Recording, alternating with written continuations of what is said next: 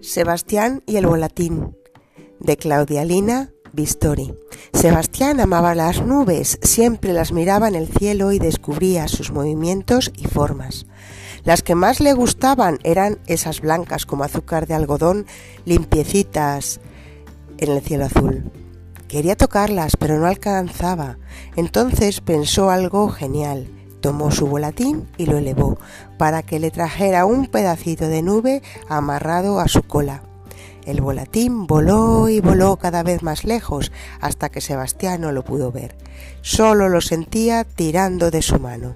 Llegó la noche y Sebastián, cansado, empezó a recoger su volatín. De pronto lo vio muy pequeño, con algo que brillaba en su cola.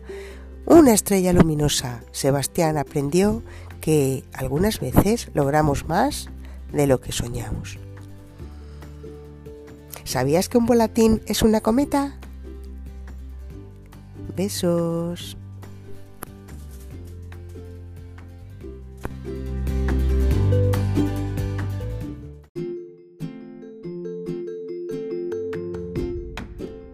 Algunas preguntitas.